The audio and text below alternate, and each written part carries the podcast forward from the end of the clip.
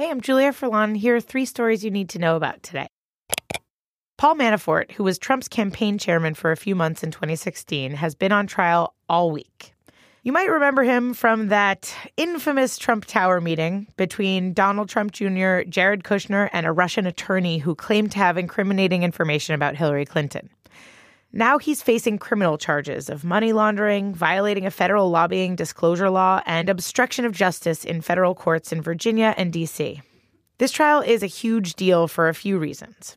One is that it's the first case brought by special counsel Robert Mueller's office that's actually making it to a jury. The rest of the cases out of the special counsel's office were resolved through plea deals, or they're still pending. Manafort is facing 18 counts, and if he's found guilty, he could face a maximum of 305 years. The trial has been pretty action packed, at least as far as trials go. On Wednesday, the prosecution pissed off the judge when they presented a lengthy testimony about Manafort's expensive suits, pricey home renovations, high end cars, and more.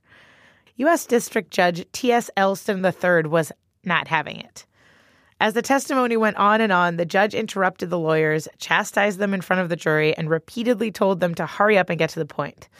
Eventually, the judge had enough. He told the prosecutors, quote, "We don't convict people because they have a lot of money to throw around."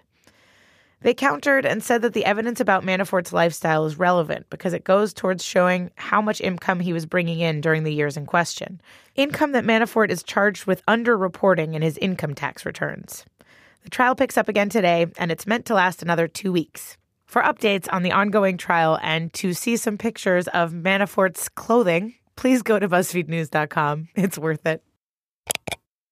Tokyo Medical University has allegedly been lowering the scores of female applicants so that they can keep its ratio of women below 30%. Yep, you heard that right. An unnamed official said that the university has a shortage of doctors, and people think it's because there are too many women graduating from the school and then dropping out of the workforce to have children.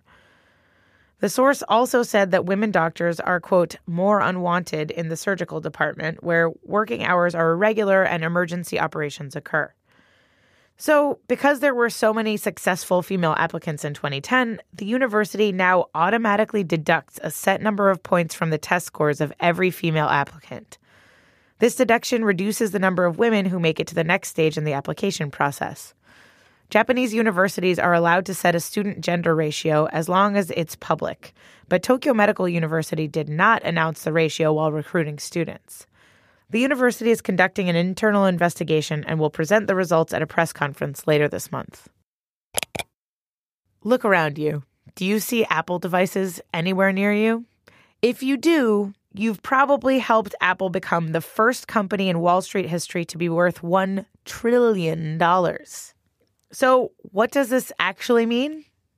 Mm, really, not that much. It's more of a symbolic achievement. It means that investors are really, really into the fact that Apple is so good at making and selling iPhones, iPads, laptops, and watches, and doing it consistently. So much so that they're willing to buy in, regardless of how high the stock price rises.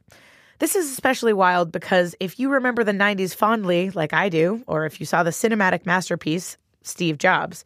You'll remember that in 1995, Apple founder Steve Jobs left the company and everyone kind of assumed that was it. One of Business Week's covers was literally a picture of the old rainbow Apple logo with the phrase, quote, the fall of an American icon. That all changed when Steve Jobs returned to the company in 1997. And with the introduction of the iPhone a decade later, well, the rest is history.